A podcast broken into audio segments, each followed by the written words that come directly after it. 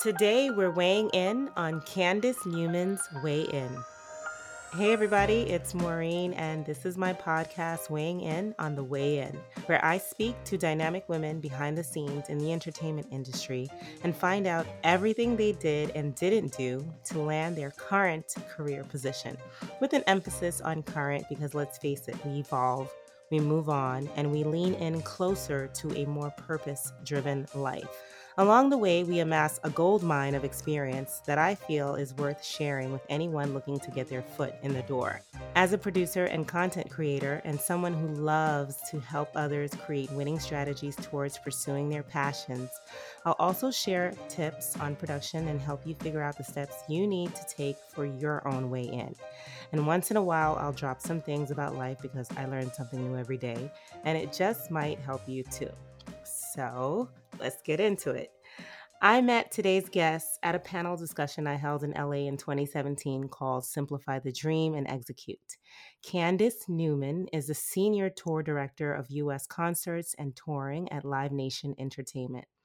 For the last decade, Candace brought some of the world's most celebrated artists closer to their fans by collaborating with live music venues all over the world to book, produce, and promote tours for a variety of talent from Rihanna, David Blaine, Backstreet Boys, Toni Braxton, and a host of others. Candace is not only responsible for procuring talent and aligning them with the right venue at the right time, as one of the few women of color in the live music industry, she is also at the helm of leadership and inclusion. In 2015, Candace spearheaded Live Nation's Empower Network, a safe space designed to inspire and motivate women at the company. She also shared her journey as an inspiration for other women speaking on Black excellence panels at LMU, the House of Blues Women's Forward panel, and the Cool Ass Black Woman Empowerment Brunch, among others. Inspired by her own professional journey in the male dominated space and fueled by her desire to open doors for more diverse faces in booking and touring, Candace launched Live Out Live in 2019 her goal to be at the forefront of change, creating a live entertainment culture of empowerment and inclusion by educating and encouraging marginalized groups to pursue careers in the industry. If you're listening on your phone and want to quickly put a face to the voice you're about to hear, head on over to at P-Y-T-C-A-N-D-A-C-E on IG. And while you're at it, go ahead and follow this very intelligent and pretty young thing. Welcome to the show, Candace. Thank you so much for having me. What an introduction. That's great. I'm honored. Is that what PYT stands for? That's exactly what PYT stands for. Pretty young Obviously, thing. inspired by that song, Michael Jackson. Yes, You know, the brilliant- greatest. Brilliantly created. Absolutely the greatest of all time, for sure. Yes. So you're juggling it all right now. Mommy, Live Nations tour executive, and now founder and CEO of Live Out Live. We're going to get into all of that. Um, but before we do, let's talk about your humble beginnings. Okay. So let me ask you're originally from California and you grew up in LA, correct? That is correct. Born and raised in LA. Nice. What's your background? Is your family originally from Los Angeles? Yes. Both sides of my family are from Los Angeles, my mom and dad.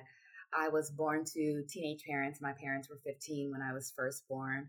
So Wow. that really kind of set me at a deficit as far as having all of the um, the proper tools and resources that I would need in order to be successful. You know, Mhm. it also there's this, there's something in me that there's a spark in me that that I would say that God put in me to overcome a lot of those deficits and setbacks. Mhm. Being born to teenage parents did not keep me from being where I was meant to be overall. I um, grew up here in Los Angeles, lived in foster care, um, kind of displaced and shuff- shuffled around here and there as I was growing up, but Mhm. um, finally found my way eventually, still having a focus on wanting to be great through it all. You said that you had the inspiration or the motive that came from God, correct? That's correct.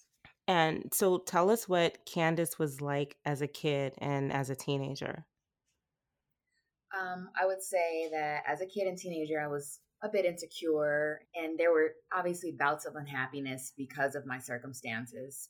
But there was, again, something in me that saw a, a bigger vision. And I just knew that whatever it is that I was experiencing, I never wanted to experience as an adult. So I was just waiting it out, you know, to get to that adulthood so that I can start defining my own destiny.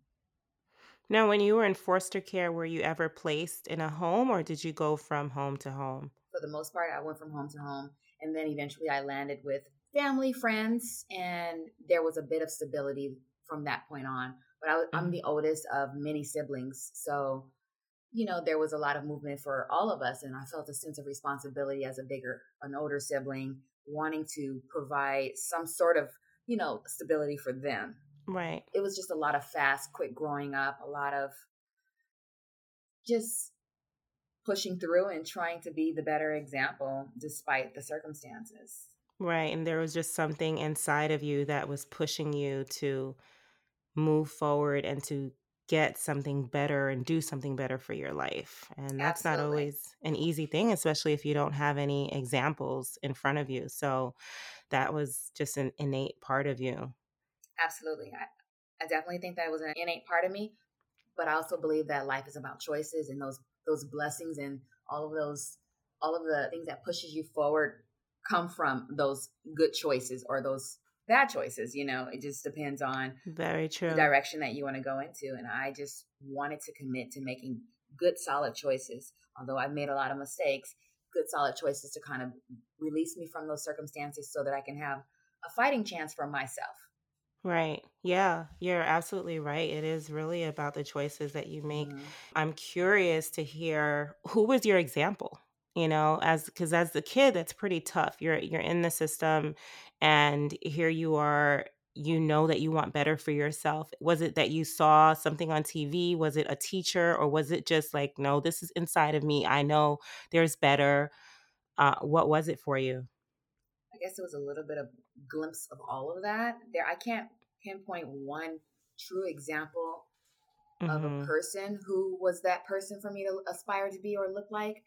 But I did know that there was something inside of me mm-hmm. and just kind of want to gravitate towards the direction that was the best for my life.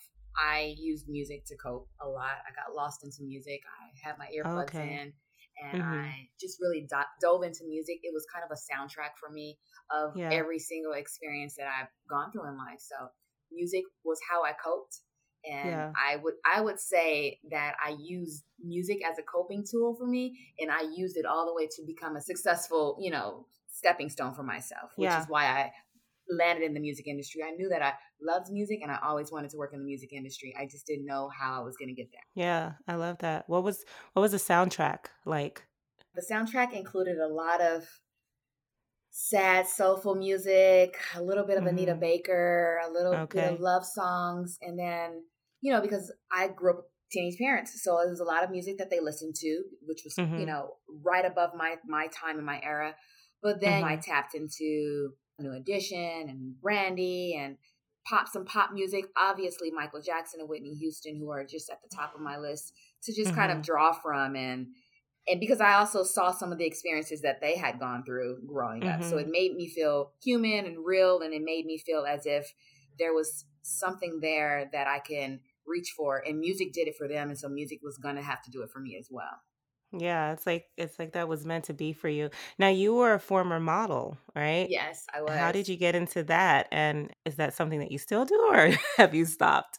Well, I used modeling to get me through graduate school, to be honest. Um, obviously, nice. growing up, I was told that I was attractive. I've always had these really long legs and a slender build. So I wanted to try to find every single thing that I can utilize, not only my brain, but, you know, my looks and whatever else in order to get me ahead. And mm-hmm. there were a lot of opportunities during that time for me to get ahead and uh, maybe make some additional funds modeling. Mm-hmm. So I tapped into that. I didn't go too far into it because it was I wanted to lead with my brain and my heart and my resources, but I also wanted to utilize everything that I possibly had. So modeling was one of those things that yeah. I tapped into. I made a good living off of it when I was in graduate school because I had to pay for graduate school opposed to undergrad. I had a full scholarship that I oh, acquired oh, wow. be- because I was a ward of the court.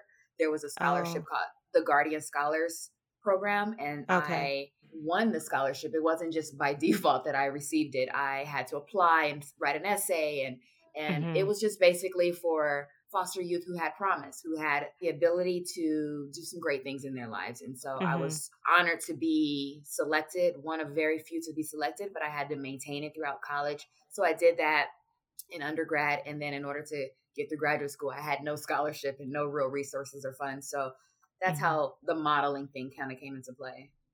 But did you seek it out or was an agent around? Like sometimes somebody's in the street and they're like, you should model.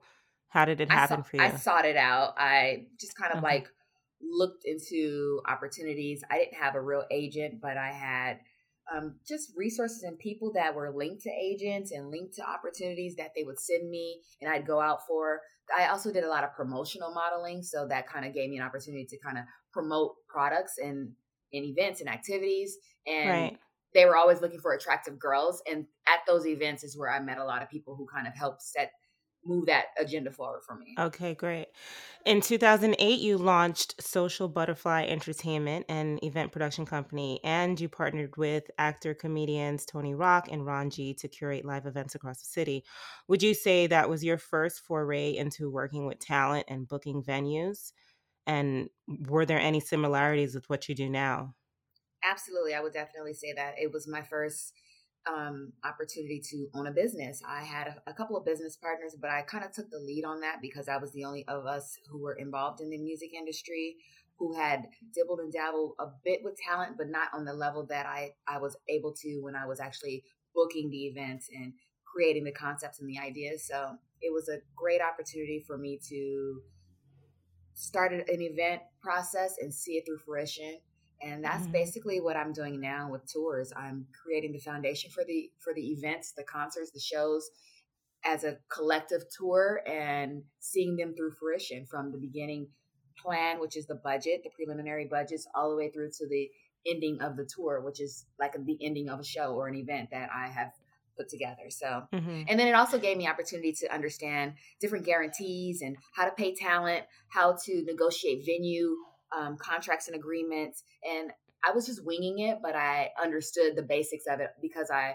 worked in bars. I was a bartender as well at some point mm-hmm. when I mm-hmm. was a model. So, you know, I kind of worked in a venue and I saw how it operated, but I it allowed me to understand the business aspects of entering in a venue and creating experience in a space and it allowed me to just develop and grow from there. In addition, I was an entrepreneur, so it just really tied in all of these other aspects of who I was destined to become. Right. How did you get connected with Tony Rock and Ron G? Just living here in Los Angeles, Tony Rock and Ron G were very young and up and coming um, talents. Tony Rock had just moved to Los Angeles and was looking for opportunities to partner and collaborate with people to create stuff so was Ron G. And so we did an event with Ron G called Cometry, which was like an infusion of comedy and poetry. And there was a live live event um, aspect to it as well because we had an entertainer because that was where my heart was to have a music tied to everything that I was, you know, involved in. So mm-hmm. um, Ron G was the host for Cometry and it was highly successful, something that we did every couple weeks here in Los Angeles. And then I had another event with Tony Rock that we call Recess, which was like a game night for event for adults. So Recess was basically, you know, some game setup, some bar food and drinks and just a cool little experience. And so the overall mission of my business was the alternative to the club scene because, mm-hmm. you know, I wanted to create something different than just an outing for young people to go and party and drink and go to the club. Just right. more of a network, a networking space, a space for us to connect in a mature atmosphere. So it was great to have that those those guys and their level of talent tied to it because they yeah. they brought in something extra, you know. Yeah. So you were also running Social Butterfly Entertainment and working full time at Universal Music Group as a senior executive assistant. That's correct. I've heard horror stories and know that assistants, especially in LA, have it rough. How was it for you, and how were you able to build Social Butterfly simultaneously? I think that my job at Universal Music Group wasn't as quite fulfilling as my current role at Live Nation. You know, as an assistant, and I started at Live Nation as an assistant as well, so I'm sure we'll get to that. But as an mm-hmm. assistant at Universal Music, my hands weren't as full. I had the bandwidth to just get the job done and I didn't have to take it home with me. So it allowed me much more time and space to really carve out the the passion projects that I wanted to be involved in. I wasn't a mother at the time. I was a single young woman, so it mm-hmm. allowed me to leave my work at work, do what I needed to do throughout the day, and then just fire off whatever passions that I had beyond that outside of the office. And right. so that was a great experience as far as being an assistant there. And it was kind of my my second opportunity as being an assistant. I worked at Fox Entertainment, transitioning kind of just right after college and trying to find my find my footing. Right. And I worked for someone really great. So my experiences as an assistant is not really related or tied to the horror stories, although I know of and I've seen some like directly yeah. right in front of me, but my exact experiences weren't the same. I didn't get yelled at and, and disrespected as much. You know, uh-huh. there were some comments made, but I think that because of my personality and character, a lot of executives don't come at me in that same way. You know, they right, know that right. I'm a solid young woman and that I'm going to advocate for myself. So they're mindful of that. yeah, what's what's your advice to people who start off as assistants, especially in LA? I would say an assistant is a great opportunity to start into the industry. It's getting your foot in the door and it's a space where you don't have as much responsibility. So you take as as much as you can and you learn as much as you can in that environment in that space if that's one that you want to develop in. And that's what mm-hmm. I did mm-hmm. at Live Nation when I transitioned over to Live Nation. I was above, in my opinion, above the assistant role, but I knew that this new company, I wanted to get in there and get my footing and really learn as much as I possibly could. So I was okay with starting as an executive assistant at Live Nation because I knew who I was and I knew that there was opportunity for me to grow within myself. Not mm-hmm. I didn't mm-hmm. really know what the company had to offer, but I knew that I knew what was in me. So I knew I was going to go into Live Nation, but I wanted to learn as much as I can about the touring space and whatever it is that they were doing there so that I can develop there. Right. The advice that I would give to an assistant here in LA is to get into that space and learn as much as you possibly can because there's really true value in learning from these executives and learning from these mentors in those in those positions. What's your advice for somebody that is just crazy to work with? Do they should they, you know, stick it out? Yes, I would say stick it out. Um, I would say advocate for yourself in writing a lot you know mm-hmm. um, if there are things that you just that are intolerable and that are completely not aligning with who you are as a person. And a lot of times as assistants we don't really understand who we are as a person. And we think that we we have to go through those things and and believe that we deserve it's it's part of a um, breaking in. breaking in. Paying your bills or yeah 100% like it's paying just, your dues. Exactly. It's part of what do they do in a sorority or a fraternity when they kind of um you know they make you go through all of the hard hardships in order to get to the the the other side yeah sometimes um, what is that called again? I forget the name of rushing? it right is it rushing I don't, no. I don't know but go on i'll, I'll look it up. Yes. Okay so it's part of the process. However you're going to be dealing with difficult people in corporate america or in the world in general no matter what. So it's it's also training in that respect as well. It allows you an opportunity to decide on how you want to deal with those people. And again, you protect yourself by putting things in writing, um, emailing and saying, Hey, I know you asked me for this. Um, you know, I'm going to just being really communicative, doing your best at the job, allowing your work ethic to lead. And once you do that, you don't have to tolerate any bad behavior from anyone else. And again, I would just say when you're dealing with difficult people, cover your tracks, put things in writing, yeah. protect yourself, but at the same time, not put things in writing that's going to put them on blast, but be strategic and tactful in how you approach the, the, the conversation. You know, I really love my job here. I really love what I do here. I'm really enjoying learning from you however I feel. You get what I'm saying? Just Yeah, that's that's good advice. So that you're not coming out off entitled or feeling that you should be treated a certain way, although you just deserve a basic level of respect no respect, matter where you yeah. go. Yeah. Mm-hmm. It's initiation. It's it's an initiation. Yeah, yes, exactly. exactly. so in the entertainment industry, it's considered to be an initiation to deal with those type of people, but it doesn't happen across the board. Some people have pleasant experiences and we all deserve that. Yeah. Yeah, I agree. So where is Social Butterfly Entertainment today? social butterfly entertainment has phased out but the heart of it is still within me you know i still I, I, took all of the skills and transferred them into what i'm currently doing because again it was a foundation of what i was learning here in life in order to transfer over to be an executive at live nation i didn't know that i would be booking concerts and tours for a living, but God knew. Mhm. So he was really just, you know, laying the foundation and setting me up for for it. Yeah, and it, it was kind of an, you. he was preparing me for it, and it was an open window to that opportunity. So Yeah. it it's it has phased out, but the heart of it is still within me. So let's fast forward to today, and you're on the touring and booking side of the music industry with Live Nation, who you've been with for 11 years. Yes. What? Yes.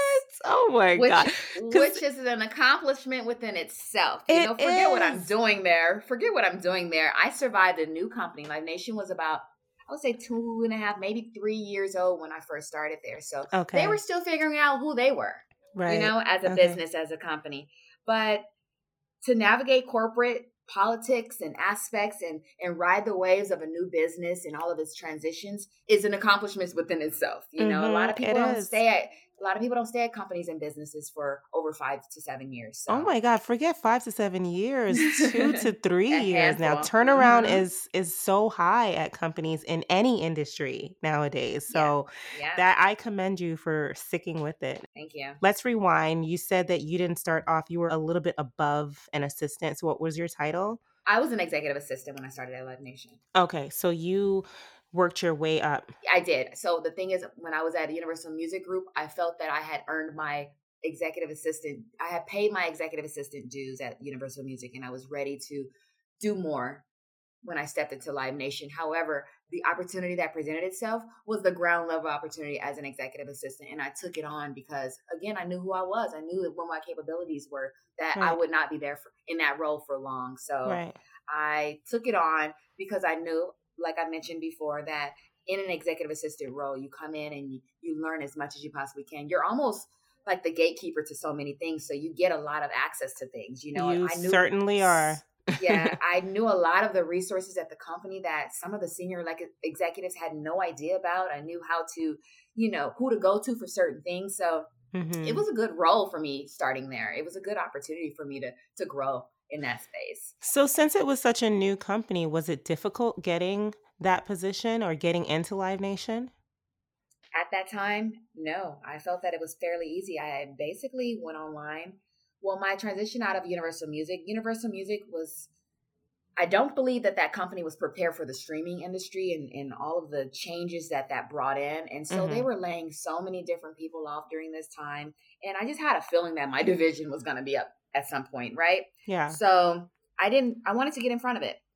So what I did was I um, went online and started applying for entertainment jobs, quote unquote entertainment jobs. Just type that into Google. Live Nation was one of the roles that came up as the executive assistant, and I had no idea what Live Nation was when I Mhm. applied, but it Mhm. was an entertainment job. I Mhm. applied, and literally, I believe I applied on a Monday, and by Friday they offered me the role. wow. I went in for the interview on a Wednesday, and I got the job on that the end of that week Nice. they just knew they knew what they wanted and they were planning to build as a business and so it was a bit easier to get in then than it is now because of the type of company it has grown into be the number Yeah. one concert company in the world let alone Yeah. one of the top entertainment industry companies in the world so yeah. it's much more difficult and the the pool for talent is much more in demand you know they want the best of the best in the industry now so Yeah, I can imagine. So I can imagine it's a lot harder. You know, they're the global leader in live events and ticketings.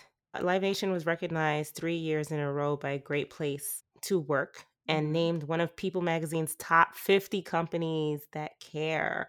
They list some of their work perks as student loan repayment. Hello and hell yes to that. Right? Six months paid caregiver leave, roadie babies, which is bring your little ones and a caretaker on your work trips, and music at home, Mhm. cultivate your little ones, music interests, and tuition reimbursement for ongoing career development. That is amazing. How, what have you benefited from since you've been with them for over a decade now? i would say that a lot of those benefits are new within the last year or two okay. yes. Again, I grew with the company. You know, we got a diversity and inclusion division Mhm. maybe five years ago. You know, so it's a new company. So a lot of these benefits are new. Mhm. Of those benefits, for example, I had a child during my time there at Live Nation, and my maternity was six months. Well, I'm sorry, my maternity was three months.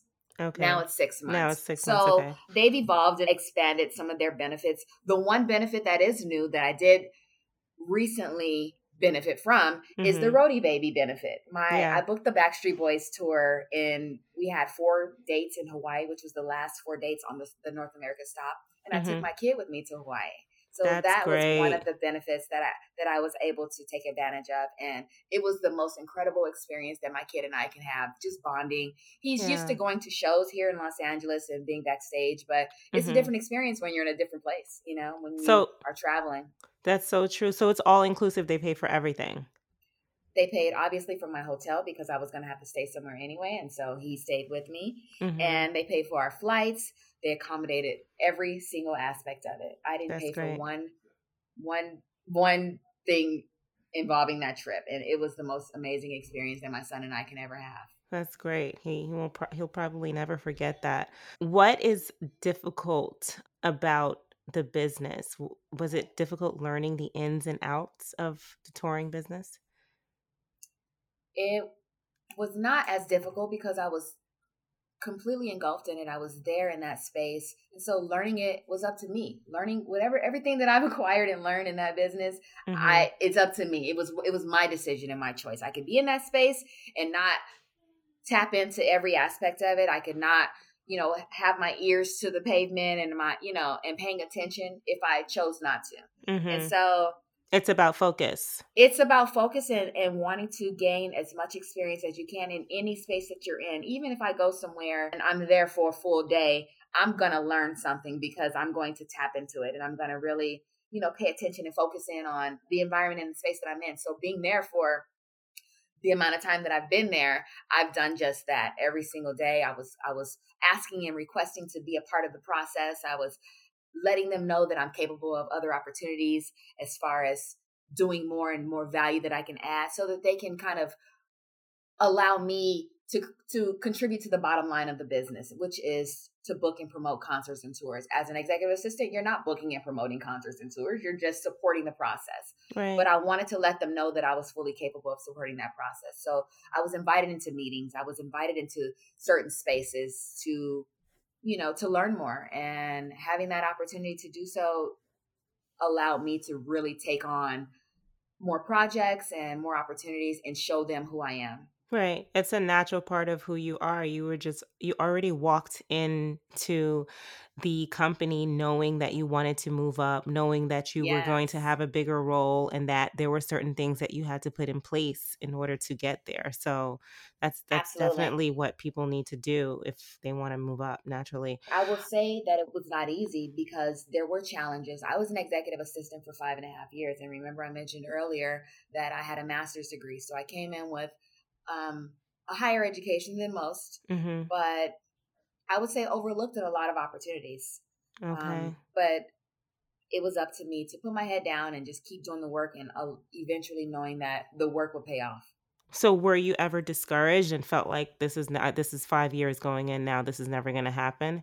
At sometimes, some moments I was. Um, my husband was a, a good encourager for me. He really kept me focused during that time and and letting me understand that eventually I will get what what I've already earned, you know? Mm-hmm. If not today, then one day. And so that's kind of what drove me and, and kept me going. But there were times of discouragement and there were times of frustration where I wanted to move on or I wanted to be seen. We all want to be seen. Yeah. And I don't feel that I was truly seen or valued, but eventually I was able to convince them that I was prepared for the next level and they gave me a chance. Now, what was that like?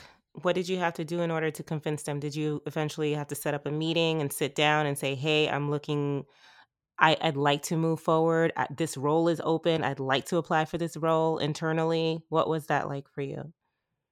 I think that throughout the five and a half t- years that I was there, I put my name in the hat for many opportunities. I mm-hmm. sat down with them during performance reviews, letting them know, hey, I know opportunities are coming up. I want to be considered for them, things like that. Okay. But none of those were my decisions to make. You know, they were beyond me. They were management's decisions. They were supervisors who had control or, you know, and in the entertainment industry, we all know that it's heavily driven by nepotism and male mm-hmm. dominated. And me as a black woman am not first in line for opportunities in corporate America it's Right. just it's just really truly what it is, you know. So I don't want it to seem I don't want it to seem as if this journey has been easy. I want everyone to know that it took a lot of work and it took a lot of patience, which Mhm. I'm not the most patient person, you know, because I want to be seen. I want I want people to know what I bring to the table and I want people to understand that. But I kept just giving what I bring to the table and I kept doing what I'm what I know that I'm good and great at. And eventually it just paid off. So I know that whether they saw me or not, they couldn't dispute my hard work. Right. And you had a good support system. I did have a good support system at home and I had um friends who supported me and they knew who I was, whether people who I see at the office for a handful of hours know or not. So Right. ultimately it was a lot of putting my name in the hat. It was a lot of asking for opportunities and eventually I got out of out of that role. So basically it was me advocating for myself Mm-hmm. Constantly. Yeah. And what do you love about touring and booking the most? I love having an opportunity to bring the live entertainment experience to fans, um, allowing artists and fans to kind of connect. I love just the excitement of people who have no idea what goes into it. I love creating something. There's so many different things that I love that it's so rewarding to know that I was the person who liaised the entire tour of many dates. It, it's Mhm. just it just feels great knowing that I'm the one that people count on. Right. What does it entail? Like you said that you booked the Backstreet Boys tour, right? Yes. What to Mhm. talk talk to me about what that is and how do What the you book it? is? Yeah. So the process of booking a tour involves Wait, quick question. So when you say that you book a tour, just because this is new for me and I'm sure anyone else listening, does that mean that you have to petition to book that tour? Like are there other people in your department who are like, "No, I want to do the Backstreet Boys tour," and then someone gets it? How does that work? we're signed tours. So we're all Okay. all part of a, a team silo. And so my boss is the promoter. What he does is he goes and he hunts for tours and shows and he brings them back to our team and we execute them. Right. Okay. All of the tours that I'm assigned to are tours that my boss went and hunted for Okay. and or had relationships with agents and managers and brought back to the team. So there's two people on on my team who are the bookers. That would be me and, and another and another person. And then there's another per, there's one mark tour marketer. So she is responsible for marketing the tour, which pretty much helps sell tickets. Yeah. And then there's the person who manages the ticketing process. So he sets up all of the ticketing holds in the venues. He worked directly with the venues in order to allocate seats and holds, management holds, marketing holds, mhm. everything. He manages the ticketing aspects. But I'm the point on all of it, and I'm the one that all approvals have to go through that Okay. That provides all information to the marketing person and the ticketing person, right? Because I've been working on the deal from the beginning. Right.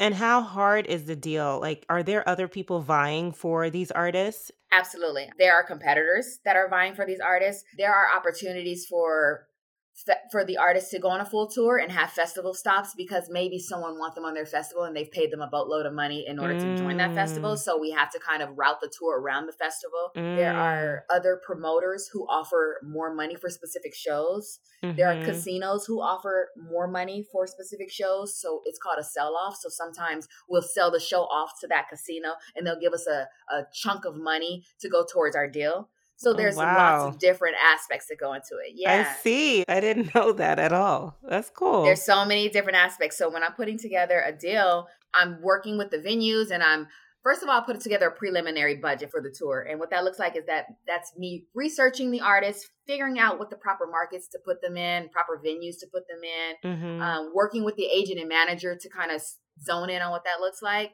And I do research through Nielsen's Nielsen SoundScan and find out what markets their albums sell the best in. okay. I do Pollstar reports where find out where their past tours were or which were the most successful stops on their past tours so that I can incorporate them in my my preliminary budget.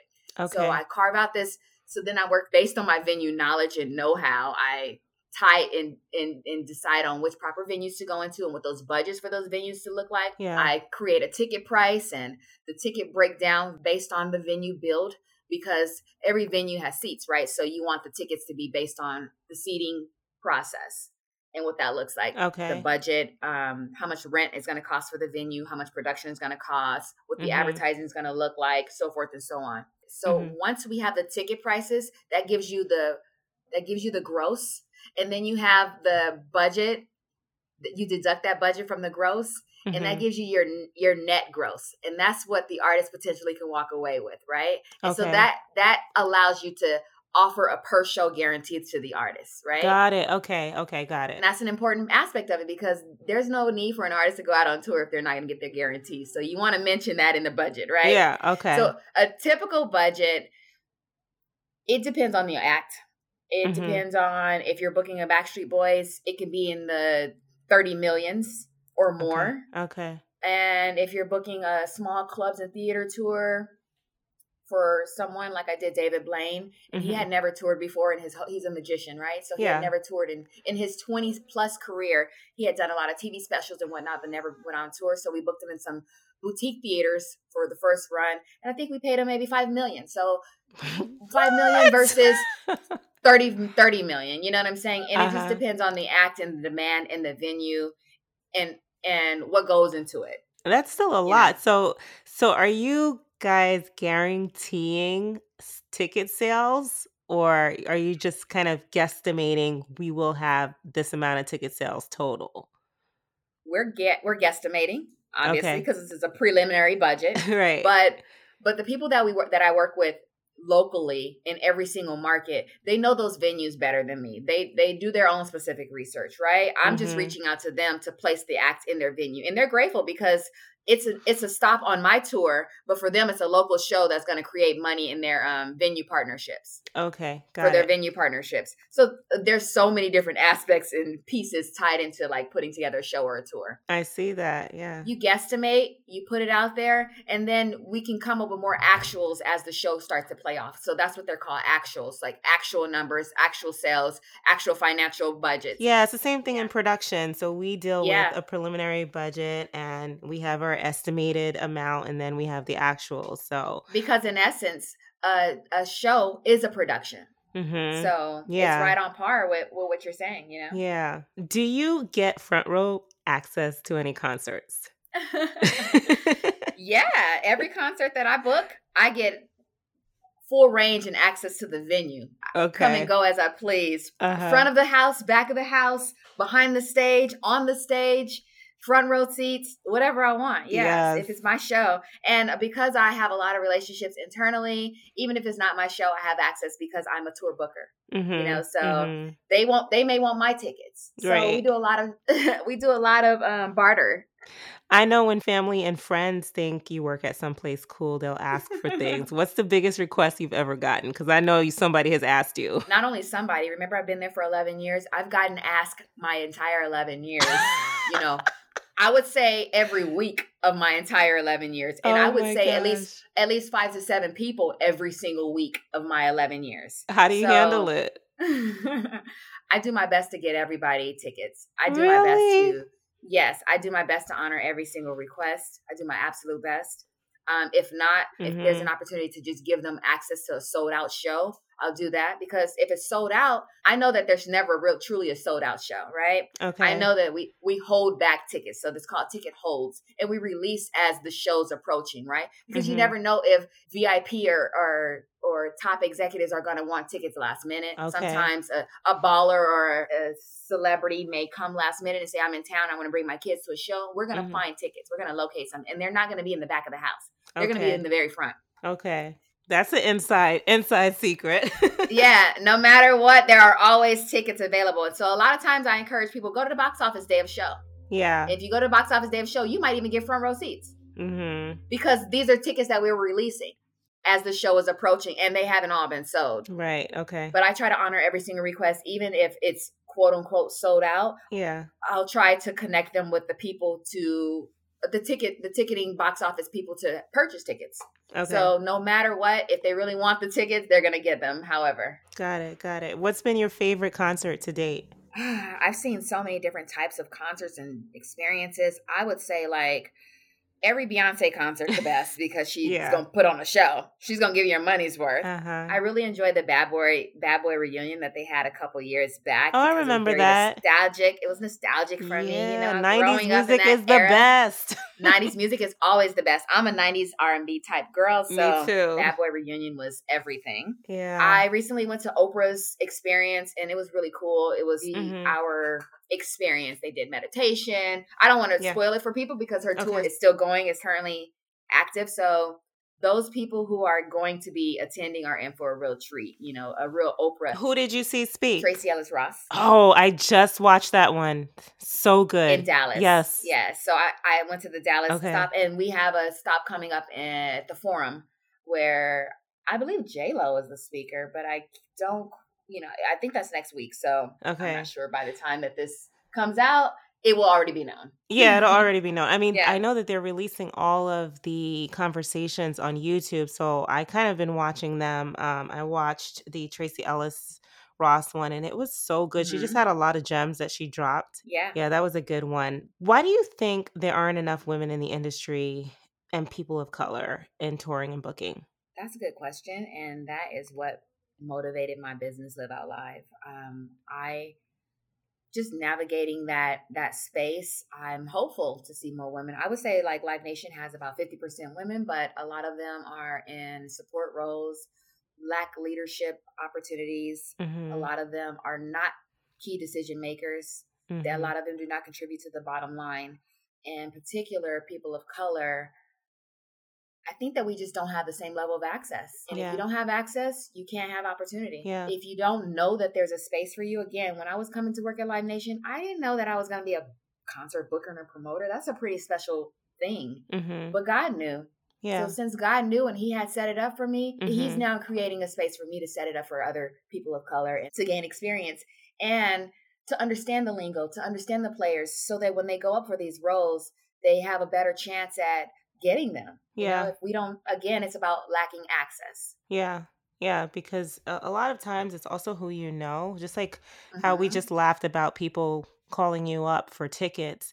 You know, Yeah. they know that you work at Live Nation, but if you don't know someone in an industry, it might be a little harder for you to kind of one get in and then two move up Absolutely. because it's that access. That access is completely important and and your net your net worth is your network. You know, I really believe that Absolutely. you're out there in the industry with your game face on. Mhm, How mhm. is the live touring All industry day. every day? How is the live touring industry a jungle? How would you say it's a jungle? It's a jungle because it's extremely fast moving. These are actual live experiences, right? So live really truly only happens once. Although it's part of a tour, every single show is individual. Every single Mhm. show only truly happens once. Yeah. It's a jungle because we're creating these experiences and they must go off without a hitch. Because Mm, you have people who paid a ton of money to come to experience and get close to their their favorite artist or their favorite act. So we cannot there's no room for them not to enjoy themselves. You know, Right. there's no room for them not to feel completely rewarded in spending that money that they've worked hard for. Yeah. I would say it's a jungle because it's tough, but it's it's special and it's an Yeah. opportunity. it sounds special. yeah, it's an opportunity to to show who you are and show show that you can do things with a positive attitude because you know when things are a jungle chaos can Mhm. occur it Mhm. could cause a lot of frustration and human error and characters to come come to the forefront and if you can do it with grace then that's where the real success happens Absolutely. I always talk about as a producer finding or having my zen when I'm on set because so many things can go wrong. Mhm, And as a mhm. producer, you're the you're the person that's putting everything all of the pieces together. And if something goes wrong, everyone looks at you. absolutely I always say to myself that this is something one that I have to love and then two that I have to always be within my peace. Otherwise, why am I doing this? You know, why do something every day of your life that you start to loathe? You know, you don't you don't want that because life is short and you should actually love what you do if possible. I agree. I don't know if you sense the passion for what I do in, I do. what I'm sharing. I do. I completely do. I was just about to ask you, what made you become so passionate about diversifying the touring slash music industry? Diversity and inclusion is important for me because representation representation matters as a black woman and inspired by my own personal journey is why I carved out live out live because I wanted to see it, it was very isolating a lot of mm-hmm. times in that space, not getting the same access and opportunity that I felt that my non diverse or non black or non people of color or non female or women um, colleagues had. I felt that I wanted to I was driven to create something. I was, I, and if if it impacts one person, it was worth it. You know, it was worthy because again, I'm one person who felt isolated for a long time, but I didn't want to be defeated, and I actually wanted to to use it as a, a an opportunity to thrive through. So I'm using the isolation and and the lack of access that I felt that I had, mm-hmm. and that I had to push through in order to extend myself to other people so that they can have a little bit of an easier road in those spaces. Even if it's not specifically touring like my my mission is to create spaces beyond the main stage. It's great to want to be a talent but beyond the main stage is putting it together being the business mind behind it being the one to power and drive it right. the driving force behind it. So that's what i'm extremely passionate about is seeing more people that look like me in those spaces yeah, and it's great that you're doing that because you can have a lot of people who, you know, are successful and they don't, you know, look back and bring anybody else up who looks mm-hmm. like them. And it's like for me as a producer, I al- always like to hire people of color. Um, sometimes when I'm on set, I look around and it's like just the makeup artist or the assistant, and I'm like, I know there are so many other talented people who can, you know, be the DP, who could be the um, camera operator or the um, sound person. But if we're not bringing those people in, then that's what the picture is. it is, and and so it, although it was driven by diversity and inclusion, I also believe that anybody that put in the work is worthy of the opportunity, and I know that we are we are completely capable of putting it putting in the work. We just lack the access. Mm-hmm. Yeah. It's great what you're doing, and um, it's great that you're bringing people up behind you and you're teaching young people. But before we get into your new venture, I want to talk to you about being a mom. As okay. moms, I'm a new mommy and I love it. Uh, Congratulations. Thank yes. you. Our baby's mm-hmm. nine months now. And we have a lot Gosh. on our shoulders um, to provide for our families and give them our best. How are you giving you your best? How are you giving yourself your best?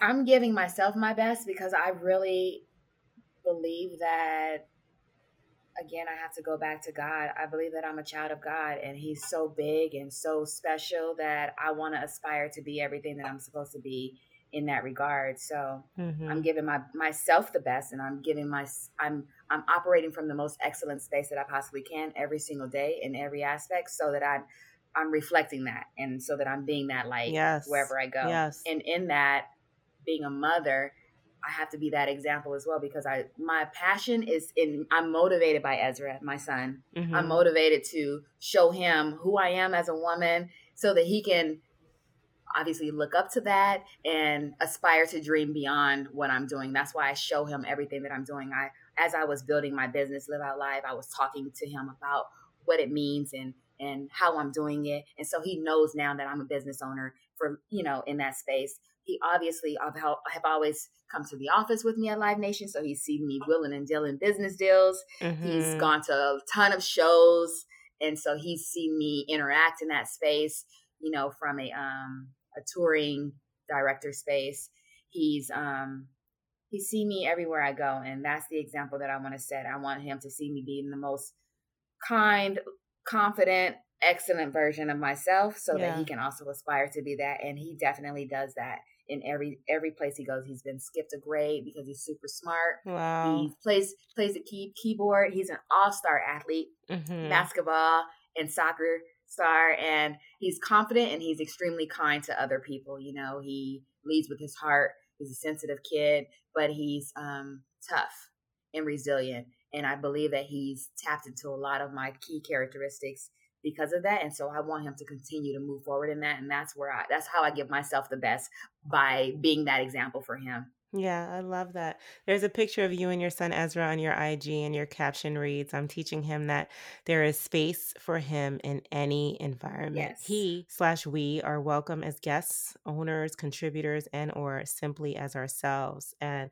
I think it's important for you or for us to just teach our children that you know you can be anything that you want and you can be in any room that you want mm-hmm. to be in as long as you work hard towards it and and know with confidence that you deserve to be there. Absolutely and just being himself in those rooms right yeah. be ezra wherever you go you know and not feeling like you have to conform to that space or conform to the people around you. Right. i want him to be himself and be accepted as that. Yeah. What lesson has your son taught you? A lesson that my son has taught me is to he's taught me a lot about accountability i would say. Um, i make a lot of mistakes we fall short as humans and i've made a lot of mistakes as a mother because you know there's no perfect there's no handbook on what you have to do but i'm accountable in those mistakes i'm quick to to apologize to him and set that example i'm quick to to not only apologize but to change my change my ways and to mm-hmm. show him that I want to be better. Yeah. And I made a mistake and it's okay to make a mistake as long as you turn things around. And those are the lessons that he's shown me because he's he's like staring right at me in everything mm-hmm. I do. Mm-hmm. You know, he's mm-hmm. looking to me, looking towards me, and I don't want him to think that bad behavior is okay. But I don't also don't want him to think that there's no human error and that there's no opportunity to have to have bad behavior because by default we have that, right? But yeah. I also want him to understand that we have also the the opportunity to turn those things around. Yeah, and it's about knowing the difference between the two and like you said very early on in our conversation it's about the choices that you make for your life. So you're basically teaching him how to make good choices so that he can have a better outcome.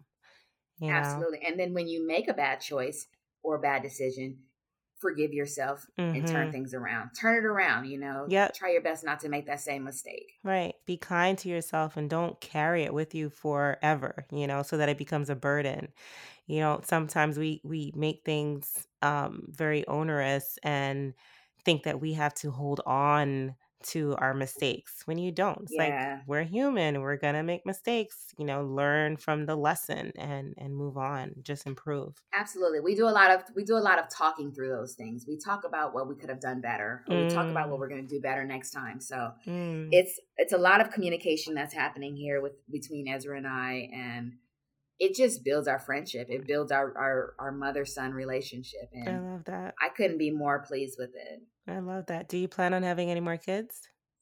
No, I don't have any plans to have any more kids at, at, this point. Um, She's like, I don't. I don't know if God does, but I don't. God might have a plan for me to have more kids, right. but at this point, I'm just really focused in on building the life and the empire that Ezra is gonna eventually inherit from me. You mm-hmm. know, I'm mm-hmm. creating I'm creating a legacy for a him. Legacy. Not only not only am I again striving in my from my most excellent space that I could possibly do it from, every area that I'm everything that I'm involved in, including you know my live nation business my live out live business i own several properties there's just so many different things that i want him to inherit from me mm-hmm. and take on and build from, build his own legacy for his kids and his grandkids from. So, yeah. No, no, I'm not having any plans. I don't have any plans to have any kids, but if God has a plan for me, I'm okay with that as well. Yeah. You've now dived deeper into live entertainment by launching your own company, Live Out Live, where you're educating people in the concert promoting industry. When you started Live Out Live, which I love to tell everybody is spelled L I V E O U T and L with the exclamation V E. Yes. um, when you started Live Out Live, was it something you kept quiet at Live Nation or did you receive their full support? I recently started Live Out Live. I launched in October, but it had been congratulations. Thank you. It had been on my heart for a long time, mm-hmm. but um, you know, I really didn't have the bandwidth for it, and I didn't really just have all the the the, the, the timing wasn't right, right? Mm-hmm. So mm-hmm. I waited it out until the timing was right. I started to create a foundation for it.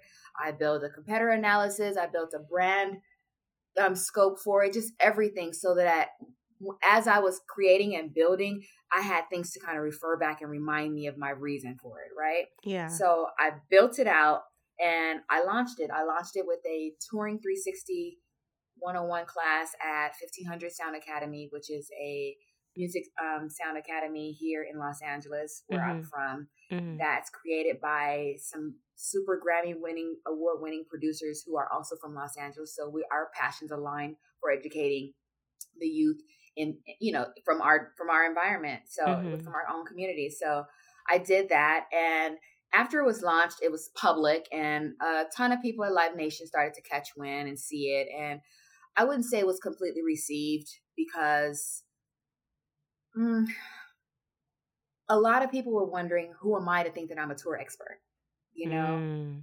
who am i to feel that i can lead a charge like this but they don't get to determine who am i Right.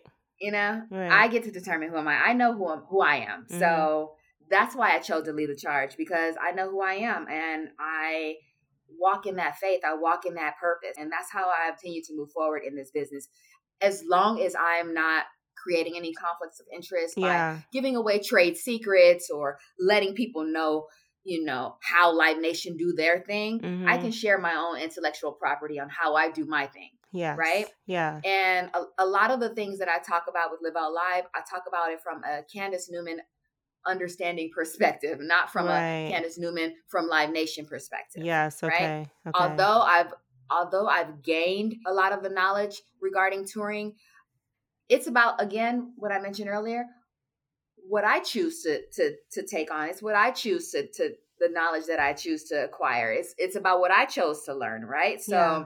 I chose to dive deep. And since I chose to dive deep, I'm much more, I'm probably much more knowledgeable and advanced than most. yeah. So allowing myself to share that knowledge is is important Mhm. and it's meaningful for my business live out live.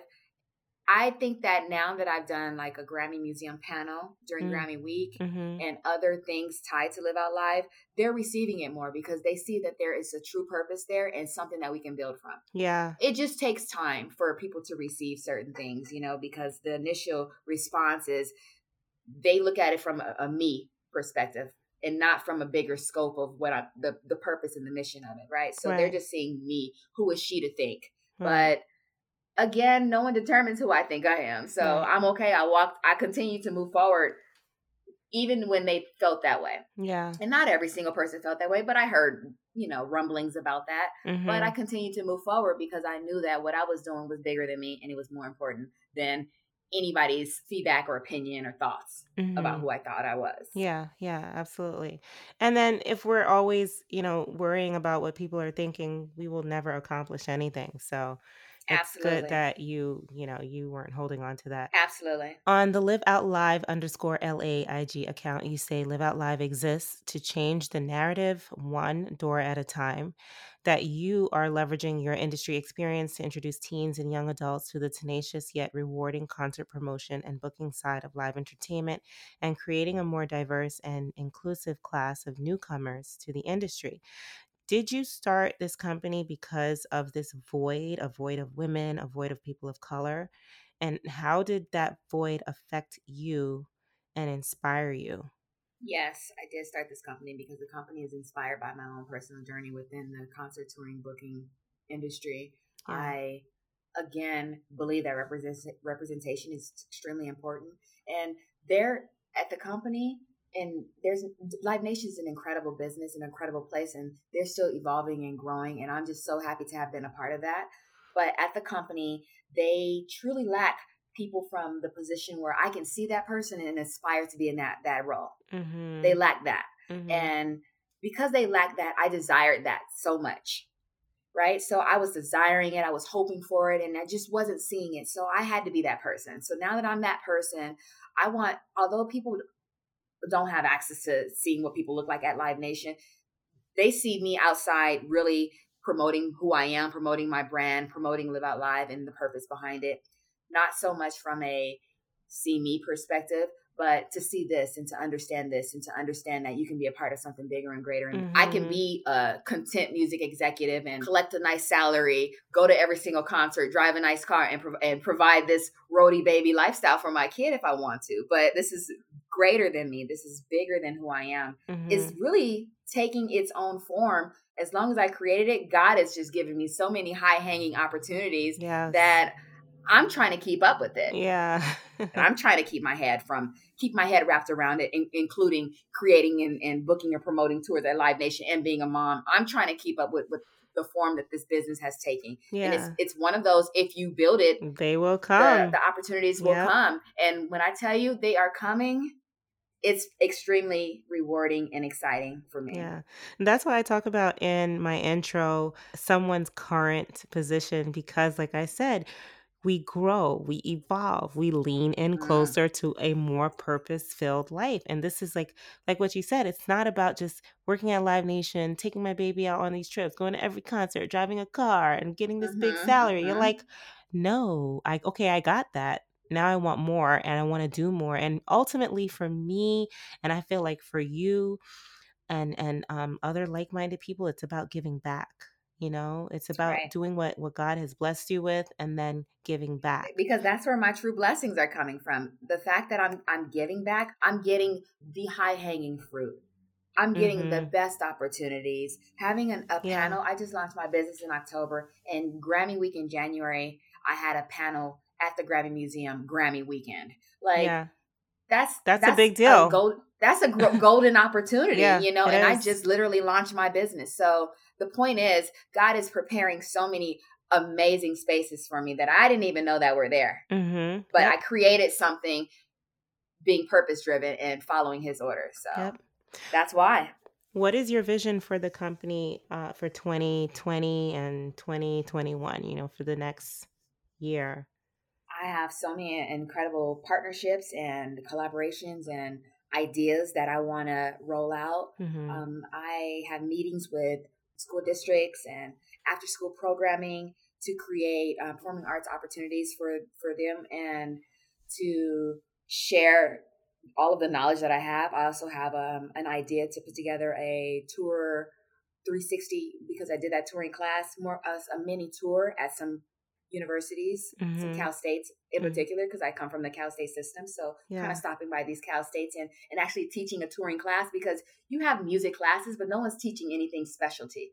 You know, no Mhm. one's teaching anything on tours. And those people that are teaching, they looked in the book or they went online and they're teaching from that perspective. They're not teaching from an experienced perspective. Where right they're they're they they've dove into it for 11 years and they're able to talk about all of the twists and turns that go, that are involved in it. So I'm creating like a mini college tour, and um, I have a Women's History Month event that I'm going to be um, rolling out.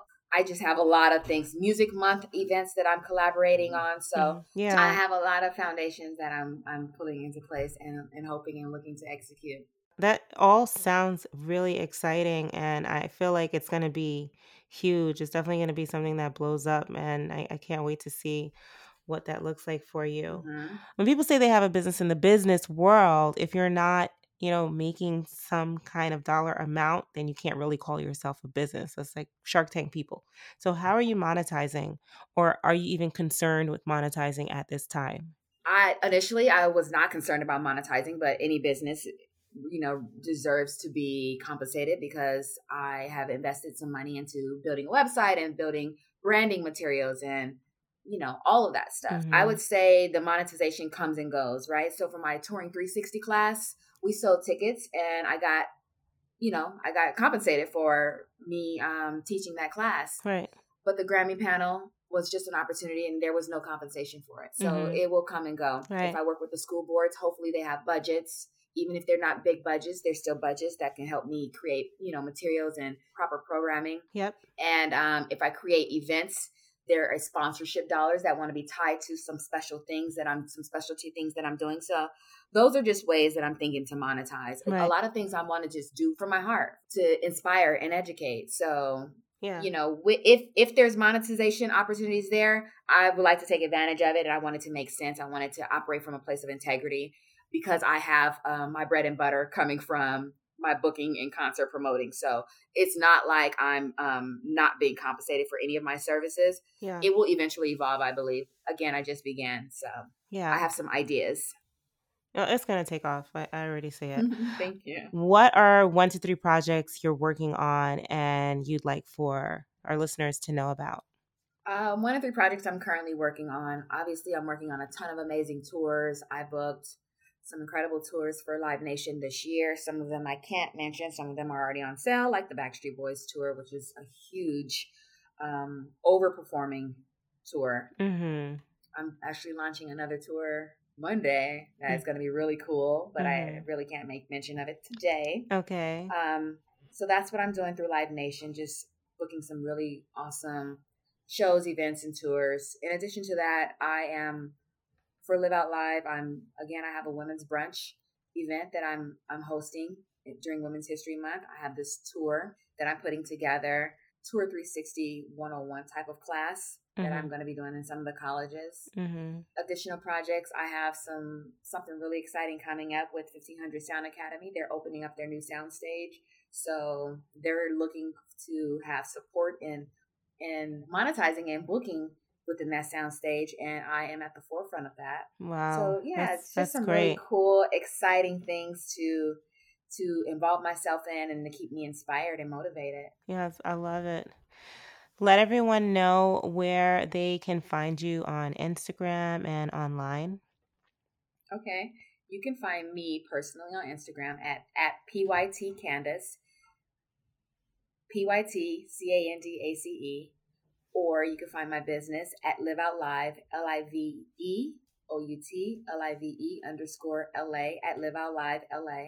Or you can find me online at www.liveoutlive.com com.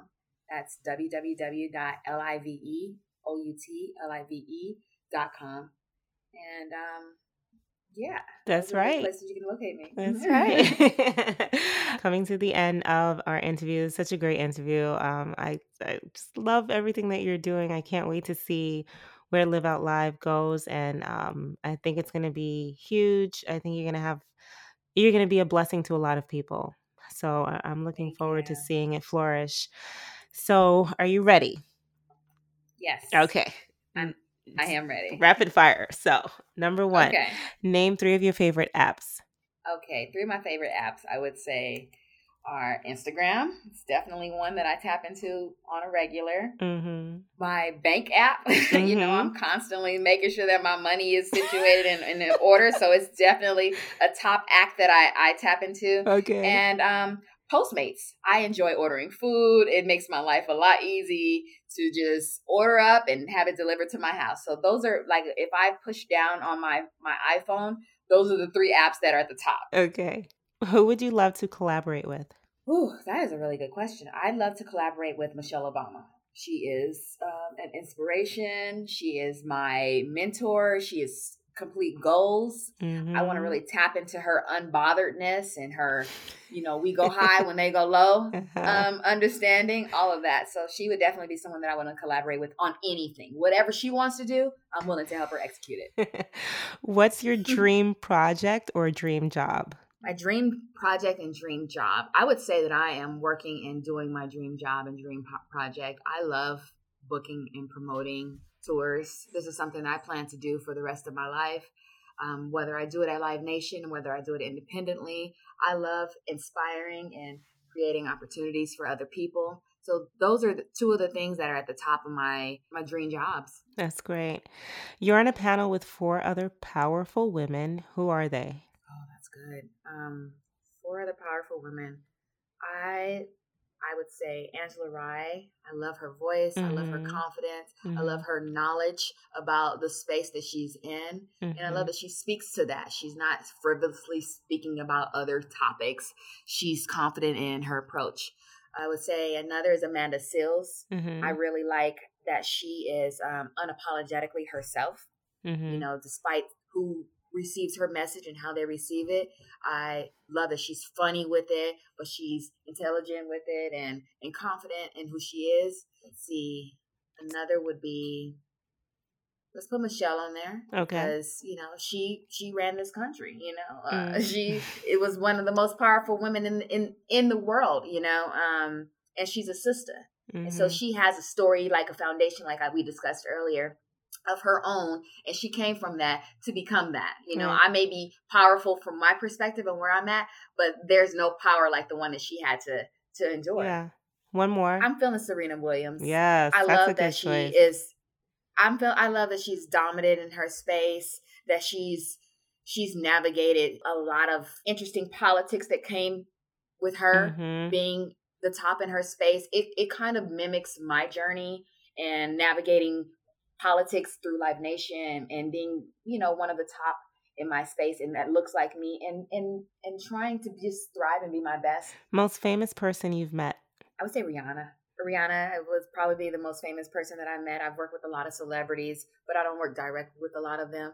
Um, I, I've met a ton of people, but she's a superstar in her, her own right. Yeah. She's a, a, mogul. She's a mogul. She's not only a mu- she's not only a musician, mm-hmm. you know, or an artist. She's expanded beyond that, and I believe that she is going to leave quite a legacy. Mm-hmm. And so she's definitely someone that I feel is one of the most famous people that I met. And I met a lot of famous people, but she's definitely up there. Mm-hmm. Whose success story inspires you the most? Let's say Barack Obama. Okay. Moving to going from where he came from, I wouldn't say he had the type of background that I had, but I don't know truly what he experienced and not having a father and, mm-hmm. you know, movement and this, that, and the other, and becoming one of the most powerful people in the world. Yep.